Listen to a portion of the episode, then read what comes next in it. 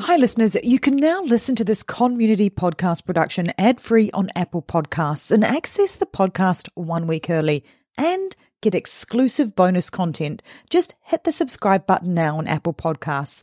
Or if you want access to all of the above, plus video versions of the podcast, head to patreon.com forward slash stop the killing. On the morning of August 1st, 1966, shots ring out from the observation deck of the clock tower on the University of Texas campus. It marks the infamous beginning of the modern era of mass shootings in America. I'm Sarah Ferris, true crime podcaster. And I'm Katherine Schweit, the former head of the FBI's active shooter program. And you're listening to Stop the Killing. Hi, listeners. If you've been listening to the most recent episodes of Stop the Killing, you'll know that season two finished with the episode on the Christchurch Mosque Massacre, a story from my old stomping ground of New Zealand. And while Katherine and I chug away pulling together interviews with more inspirational, and I mean truly inspirational, survivors, experts, and victims' families for season three, we didn't want to leave you with an STK shaped hole in your podcast listening. So we've pulled together listener questions and previous interviews Katherine has done on other podcasts. And this week, we're sharing a recording from an interview Katherine did on episode 441 of Newt's World, hosted by Newt Gingrich, who is an American politician and former Speaker of the US House of Representatives. So, with that, on with the episode. On this episode of Newt's World, after the recent mass shootings in the last several weeks in Buffalo, New York, Uvalde, Texas, and Highland Park, Illinois. The country has been struggling with how to put a stop to these mass shootings. There are debates on both sides about gun legislation, mental health support, and other resources the government can provide to help law enforcement prevent these terrible attacks. But in order to really make a difference, we need to understand who these mass shooters are, what kind of profile they have, and when and why they decide to act. And I wanted to have someone on the podcast who was an expert in understanding the mass shooter profile. So I'm really pleased to welcome my guest, Katherine Schweit. She is an author, attorney, former Chicago prosecutor, career Federal Bureau of Investigation special agent. While at the FBI, she wrote the seminal research entitled A Study of 160 Active Shooter Incidents in the United States, 2000 to 2013. Her recent book, Stop the Killing How to End the Mass Shooting Crisis, was released last year. Kate, welcome, and thank you for joining me on Newt's World. Oh, I'm so excited to be here. And even though it's such a sad topic, I love the opportunity to share what I've learned through the years and hopefully to just make a difference. You know, I thought we might start with a stunning story from the weekend mall shooting in Greenwood, Indiana, where three people died, two were injured by a 20 year old gunman before a legally armed bystander shot the gunman within two minutes after the gunman had fired 24 rounds. Police Chief Jim Ison said Monday many more people would have died last night if not for a responsible armed citizen. I mean, it's kind of an incredible story. From your experience, how many times is an active shooter neutralized by a member of the public? It's welcome when it happens, but it's very rare for a couple of reasons. In the last 20 years, out of maybe 300 plus shootings, there's probably been about a dozen, I would say. Maybe more if you count an armed security guard who's trained, of course, but a straight civilian on the street happens to have a gun with him. Very unusual. Very unusual. You know, you were promoted to the FBI executive ranks in 2012 after 20 children were killed at Sandy Hook Elementary School in Connecticut. And you joined a violence prevention team as part of the White House National Security Council effort. When you were involved in all that, you were part of a crisis team that responded to incidents including the shootings at the Holocaust Memorial Museum, the Pentagon, and the Navy Yard in the Washington area. I'm curious, when you authored the FBI's seminal research study of 160 active shooter incidents in the United States, 2000 to 2013, what was that like to compile that many horror stories. You know, the reason that I decided that our team needed to do that is because I was the only law enforcement person on the White House team. And after Sandy Hook, people were so angry. And if you want to know how angry they were, Just think about what happened after Uvalde and how people feel about Uvalde in Texas. So I felt like it was incumbent upon us to start pulling those numbers together and to say, how many of these shootings really happen? And everybody was saying to us, maybe the media is just making a big deal out of it because this was kids.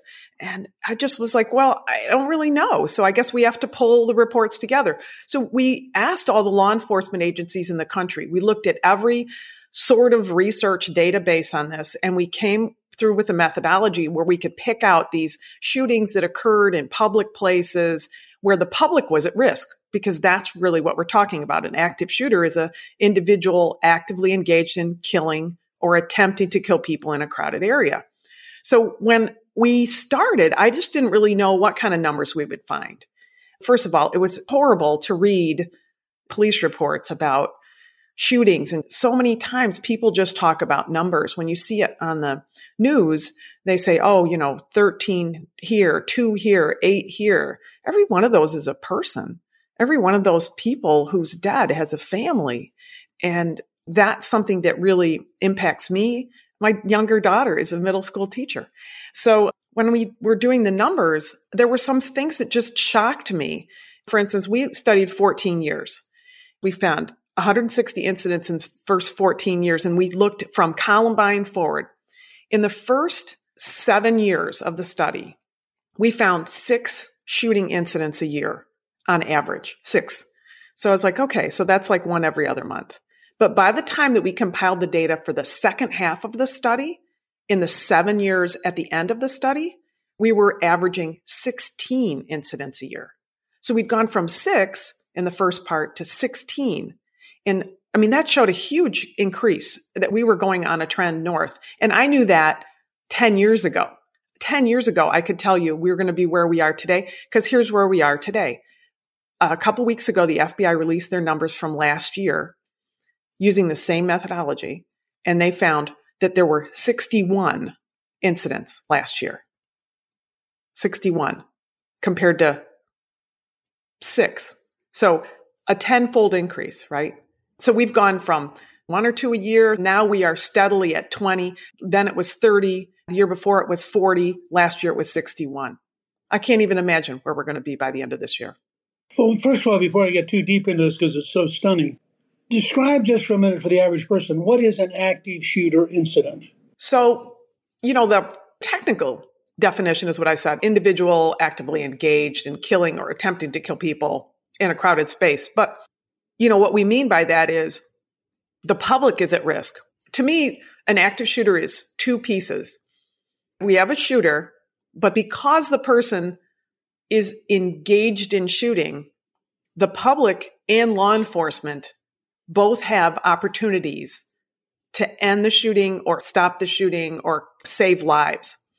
So if you're trained personally as a civilian in run, hide, fight. If you know where to go, what to do, how to hide, that you should first try to run away. If you know that, there's going to be less, a chance that less people will be killed. When I did the initial research, we found that 47% of the incidents where law enforcement had to engage a shooter, a law enforcement officer was killed or injured or both. So almost half of the incidents, law enforcement is literally risking their life to engage a shooter. That told us law enforcement needs to be better trained. That number was probably the most surprising number that I found. The increase in the percentage is so breathtaking. Do you have a theory for why that's happening? I think that there's certainly not just a single answer, right? But there are answers. And there are some pieces to that. I think we're going to see a trend a little bit down in age and in terms of the average age right now of an active shooter is 35, which is because most active shootings actually happen in places of business. Schools are only like 20% of the shootings. But I think as we get through the numbers, maybe over the last few years, we may see those numbers trend down a little bit, not substantially, but down somewhat. I think what we're seeing now is a trend, particularly with these younger shooters, they're inspired not by someone who's a radical group online necessarily, but they're in online chat boards and they're reading things in other countries And, you know, both the United States and the UK have traditionally had their vexing problem of the neo-Nazi white supremacist group. And we're seeing like 20% of the domestic terrorist cases in the United States fit into that category. I think Director Wray said that's the biggest chunk of the cases that they deal with is these neo-Nazi white supremacists. And it doesn't matter in some ways kind of what their beliefs are. It matters that they're choosing to act out. And I think that in some cases we're seeing they're getting egged on online. So somebody here in the United States or there in the UK is online and they're getting egged on by others to commit these kinds of acts. And I think when one occurs, then another occurs. Let me suggest one other thing. After the Sandy Hook shooting, researchers really began to take a look at the contagion factor, the idea that somebody would shoot because they saw another shooting. The reason they decided to do that is because we know that there is a contagion factor to suicide. If a child commits suicide in high school, there's likely to be more suicides in that high school shortly after that. And the same thing, suicides in your neighborhood, there's likely to be more suicides in your neighborhood or your town. When the comedic actor Robin Williams committed suicide, the CDC said there was a 10% increase in suicides that same year. So suicide is contagious, right? And we wondered whether mass shootings were contagious. And the researchers began to look into that and they found that in fact, where there was more coverage, there were more shootings. Well, now we cover mass shootings every day. Back then, the contagion factor, you know, a few years ago, in the seven days after the shooting, there's going to be three more shootings. And then it would stop. Then there'd be another month or two go by, and then there'd be another shooting, and then there'd be another three or four shootings right after that. Well, we are in a permanent cycle now where there's a shooting every week. So if there's 61 shootings in last year's tally, and there's only 52 weeks in a year, there is no opportunity to not have a constant contagion factor. So I think that's another thing. Welcome to the Bravery Academy. My name is Emma Ferris and I'm your host.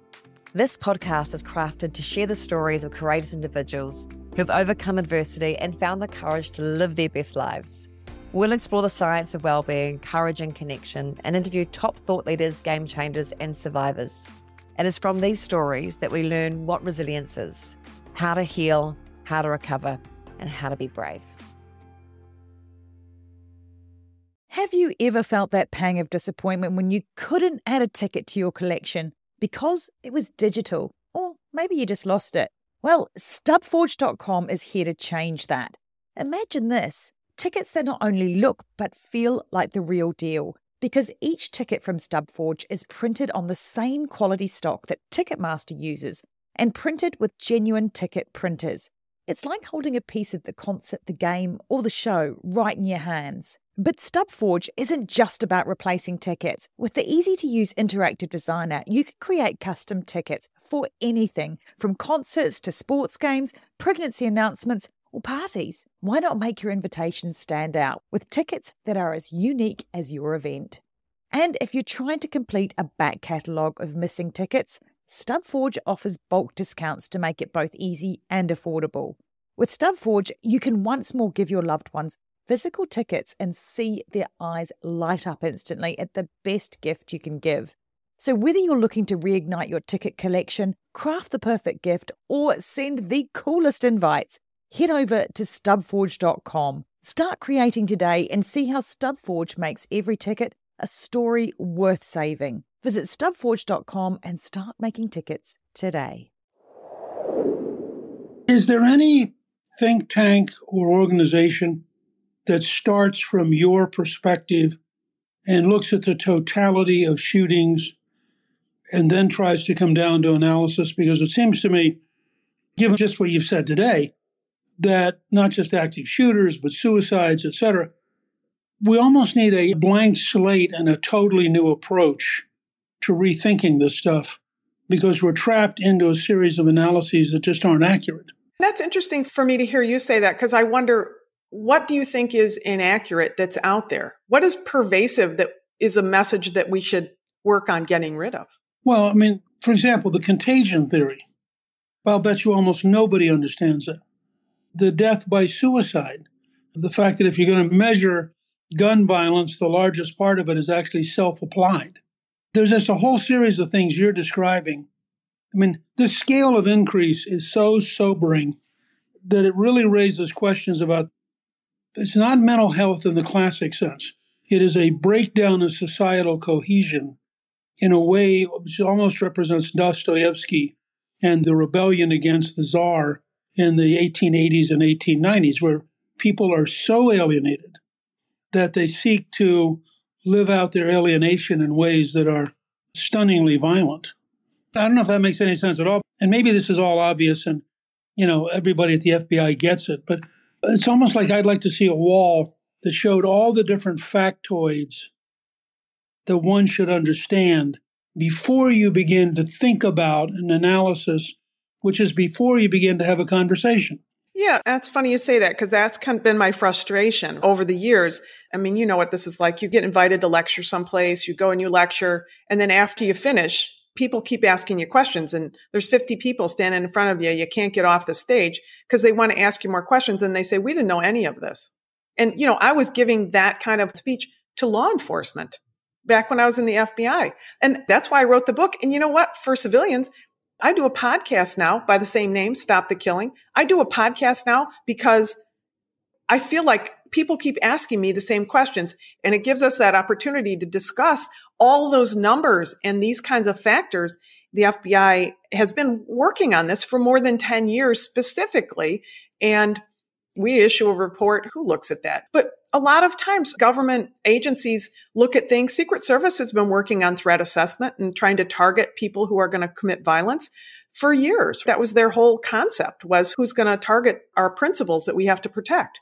So that idea that we need to get this message out there, I feel like I've been saying that for 10 years.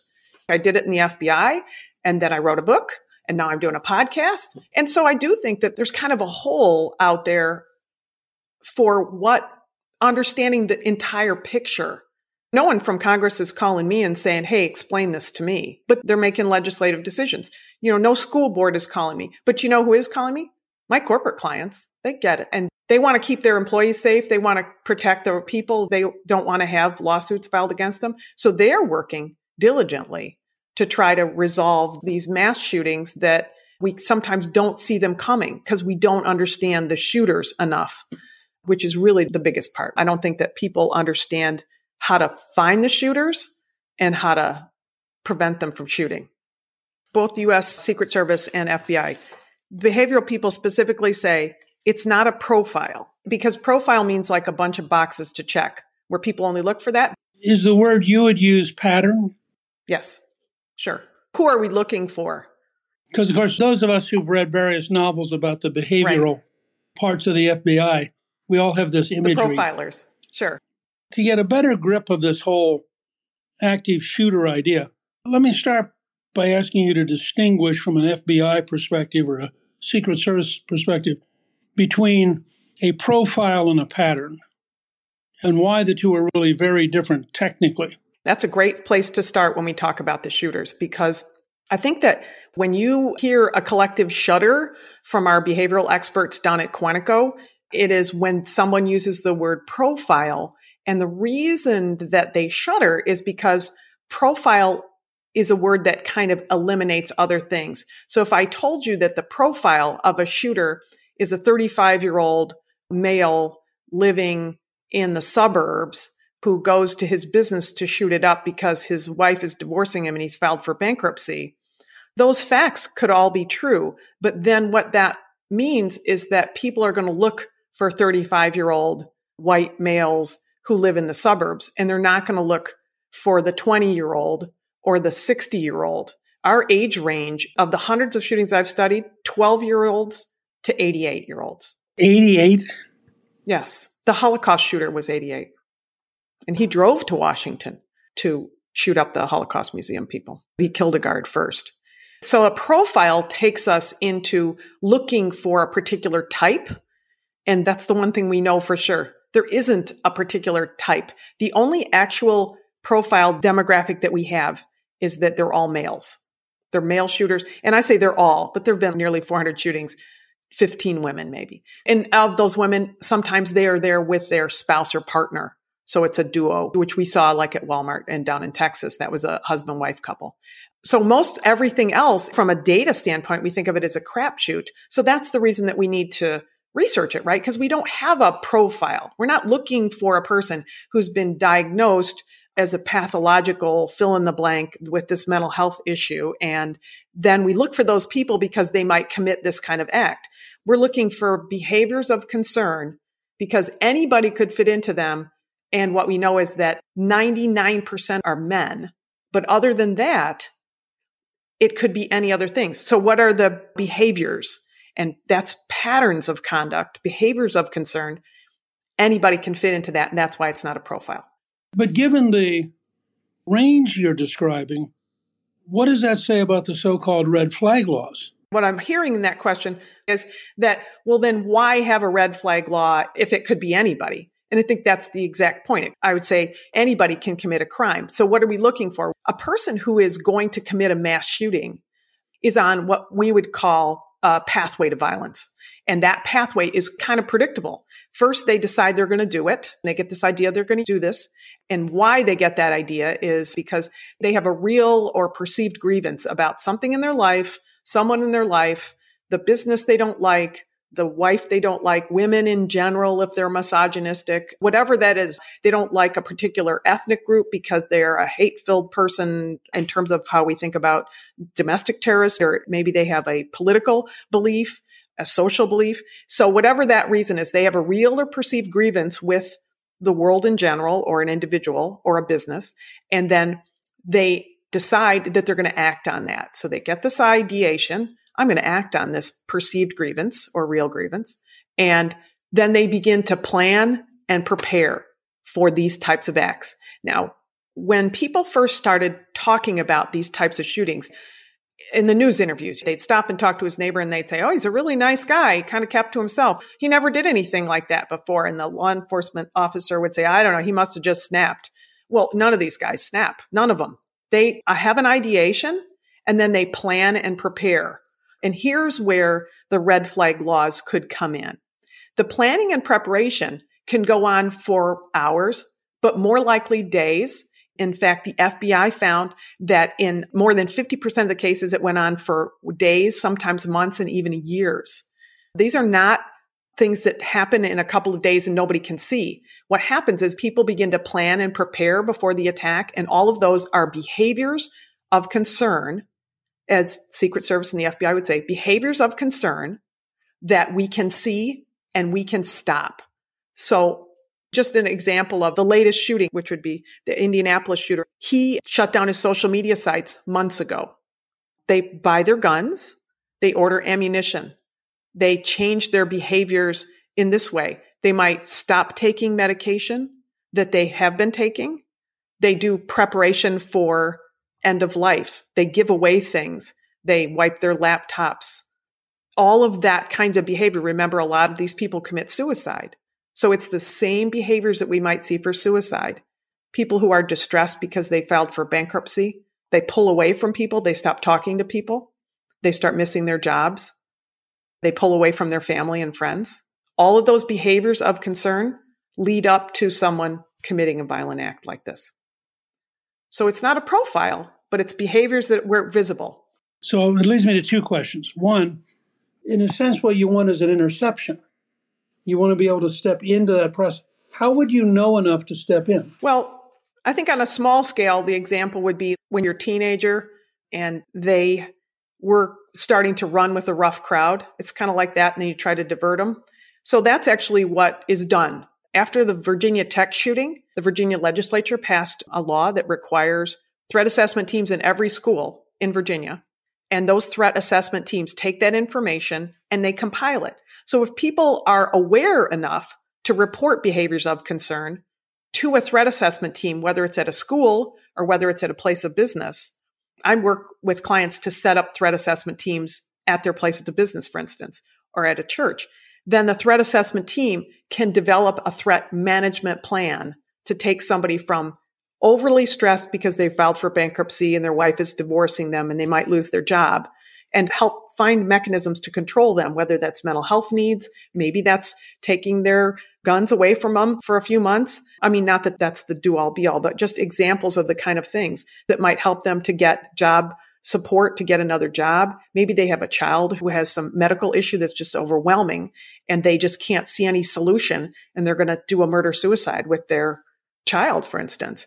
If any law enforcement or any threat assessment team gets information about these behaviors of concern about an individual at work, for instance, or school, the threat assessment team can piece together. And this is how we avert attacks. This is how law enforcement and schools avert attacks, which you may seem like that doesn't happen, but they do it all the time. And it's hard to quantify how many attacks are averted, but there's definitely been research to show that we've averted attacks because threat assessment teams have gathered information. We just had one in San Antonio. A woman reported on a Monday that on Friday, the guy she worked with said he was going to commit a mass shooting. He had made other threats before. She eventually decided she was afraid enough. She reported it to her boss. The boss reported it to the police. The police went to the guy's house and found out from the guy's dad that the guy had just purchased a gun. And the guy was gathering ammunition and he had a hit list and he was going to go out and do this. So they averted attacks because people put the information together. Sometimes law enforcement has to put it together, but sometimes the school threat assessment team can put it together. And Virginia passed this law after Virginia Tech, but I can tell you that Illinois passed the same law after the Northern Illinois shooting up there at that university. Connecticut passed it after Sandy Hook. But we don't have a national policy or certainly any funding to support threat assessment teams. And some of the schools and places have threat assessment teams, but they don't really use them. True terrors of horror, bizarre happenings, unexplainable events. On our podcast, Disturbed, terror takes center stage. Each episode is a journey into the darkest corners of human existence, delving into bone chilling tales of kidnappings, serial killers, maniacs, and the very essence of your worst nightmares coming to life on this weekly true horror show. Disturbed is not for the faint of heart. It's an exploration of real, unadulterated horror sourced from everyday people. Each episode is a descent into the macabre, where we narrate stories that will leave you on the edge of your seat and crawling in your skin. We navigate the disturbing narratives that lurk in the shadows, offering a raw and unfiltered listen into the most terrifying aspects of the human experience. Enter at your own risk and let the unsettling tales unfold in the haunting realm of Disturbed. And remember, listeners, stay safe out there.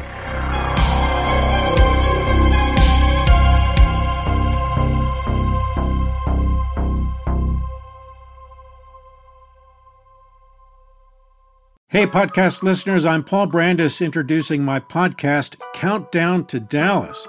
It's a fascinating, in depth look at the seemingly unconnected events that led to the assassination of President John F. Kennedy. It's based on my book of the same title. In that book and in this podcast, I go all the way back to 1939 when Lee Harvey Oswald was born into a troubled and dysfunctional family. I'll follow his transient and often violent teenage years and young adulthood, painting a fuller picture of the man who would later become Kennedy's killer.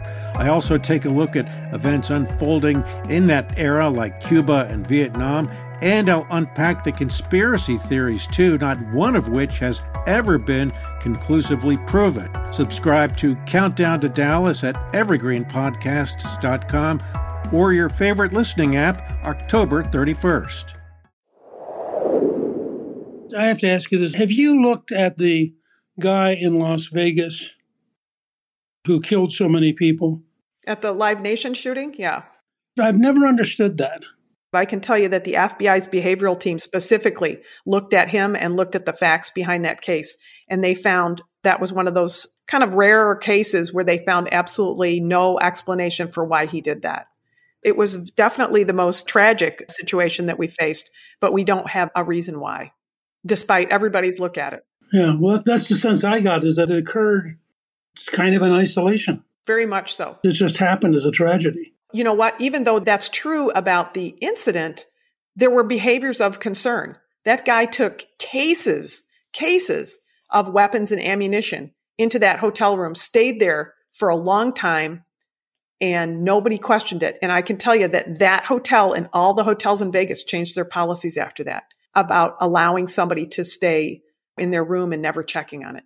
So if you were to take that example, and for example, the schools that have active intervention programs, are there a set of best practices which, in a sense, ought to consciously permeate the country and become a standard of how to minimize and avoid these kind of disasters?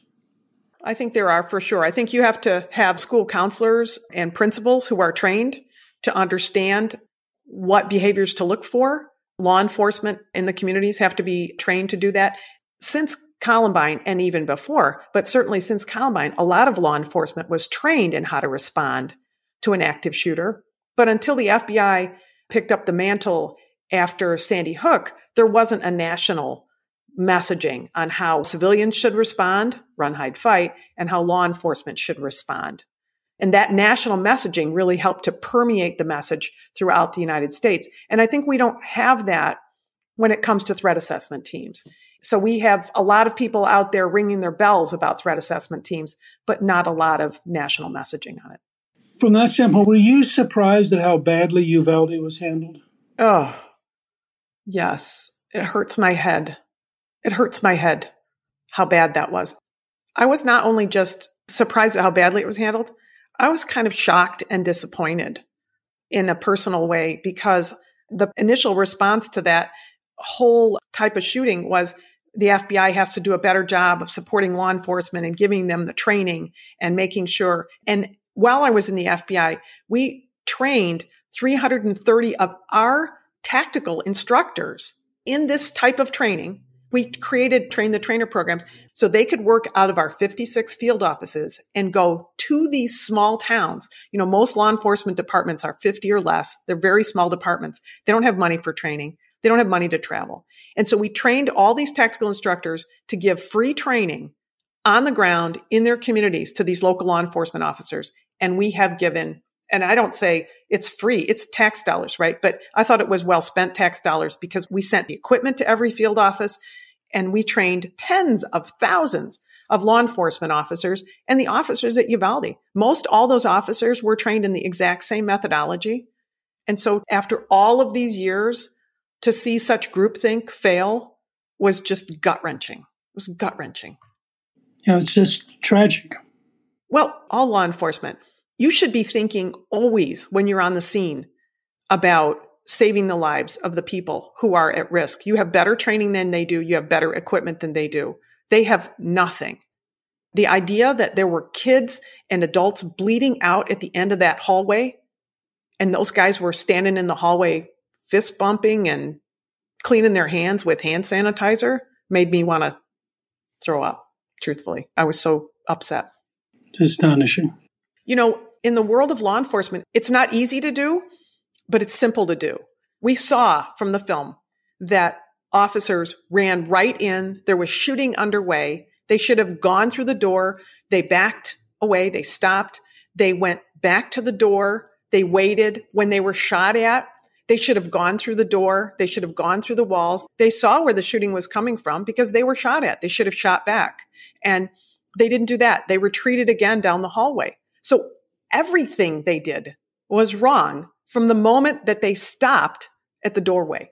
Everything was wrong. It was just all wrong. Do you think it's because just their cohesion broke down? You know, law enforcement is trained in incident command, it's trained under the NIM system that everybody uses, that's National Incident Management. They knew what to do. I think that's the heartbreaking part is that those officers, you hear some of it in the chatter and there'll be more released. They knew what to do. It was, I think, a question of not being able to execute it at that moment. And then once they had stopped, I mean, think about it. You're barreling down the highway at 80 miles an hour and you get off on the off ramp, you can't get back on. And they didn't make that decision at the moment. And then it was easy for them to just say, well, somebody else is going to have to figure this out. And it was, I think, a lot of nobody was in charge, even though it's so clear to all of law enforcement that the first person on the scene is the person in charge. That's the rule in law enforcement. You're in charge. You're the incident commander until somebody else takes over. So all those law enforcement officers that showed up, every one of them should have been responding. And there will be a reckoning. And I think the sad part is that, you know, we see after these kinds of incidents, we also see suicides in law enforcement, and there will probably be suicides there. I hope not. They should all be on mental health watch right now. Their families should be aware of that. Their communities should be aware. It's such a sad response, and there's no excuse for it. They were all trained in it. Those officers were trained in the same training that we gave our tactical officers, that our tactical officers gave to the United States law enforcement. So I want to thank you. I'm really impressed with how much this is your life, not just your job, and how much you are dedicated to trying to help America sort its way through this thing. And your book, Stop the Killing How to End the Mass Shooting Crisis, I think is going to really help change things, not just for members of law enforcement, but I think those who establish public policy need to really understand the way you do, in a much more sophisticated way, the patterns of what we've been up against and the way those patterns are evolving. I want to thank you for joining me, and I hope we have a chance to continue this dialogue in the future. Thanks for listening. And if you want to know more, Katherine's book Stop the Killing is out now. For more details, go to katherineschweit.com. Please consider also supporting our independently made podcast. It's simple to do. Go to patreon.com forward slash stop the killing. And for as little as the price of a latte a month, you can be part of the solution to stop the killing. Patreon rewards range from official do gooder status to ad free episodes, autographed books, and opportunities to connect with us directly for your business, school, church, or even just a book club chat. But just knowing that you are part of a movement that has the power to make your community safer, well, that's got to taste better than a skinny cappuccino any day. So please head to patreon.com forward slash stop the killing now and polish off your do gooder halo and make sure to include your name so we can give you a shout out. This podcast is a CONmunity podcast production. That's con with an N. If you want more content, then head over to Conmunity Podcast at Instagram, where you'll find trailers on more binge worthy true crime, like the award winning podcast Conning the Con. And you'll find us on Facebook and Instagram at Stop the Killing Stories or Twitter at STK Podcast. Come and join the conversation. We'd love to hear from you. All the links are in the show notes. Finally, if you want one takeaway action that you can do right now that can help make our community safer, please share, rate, and review this podcast wherever you listen. Everybody needs to know that they hold the keys to see something and say something. Together, we can stop the killing. Hello? Help? It's one of those things you hope never happens, but you better train for it because it will happen and it will happen in places you wouldn't expect. Be ready for it.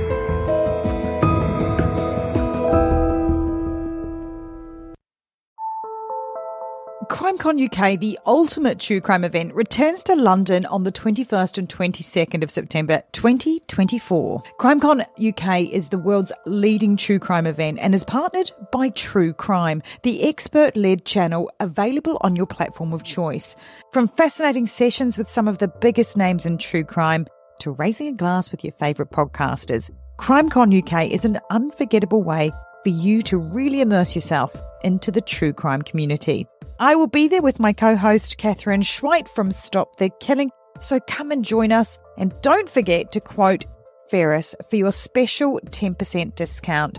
Head to crimecon.co.uk to book your tickets today. And that discount code again, Ferris, as in my last name. Ferris like the wheel, Ferris like Bueller, whatever way you choose to remember it. Don't forget to put it in and you'll get 10% off.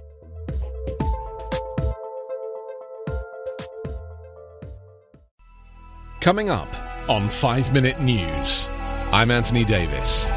you might think it's partisan because maybe it's critical of one side or the other, but it's not. It's just the truth. And I think that's also something that's kind of unusual for Americans listening to the radio or to podcasts because the news landscape in the States has been so partisan for so many decades. So, five minute news is verified, truthful, independent, unbiased, and essential world news daily.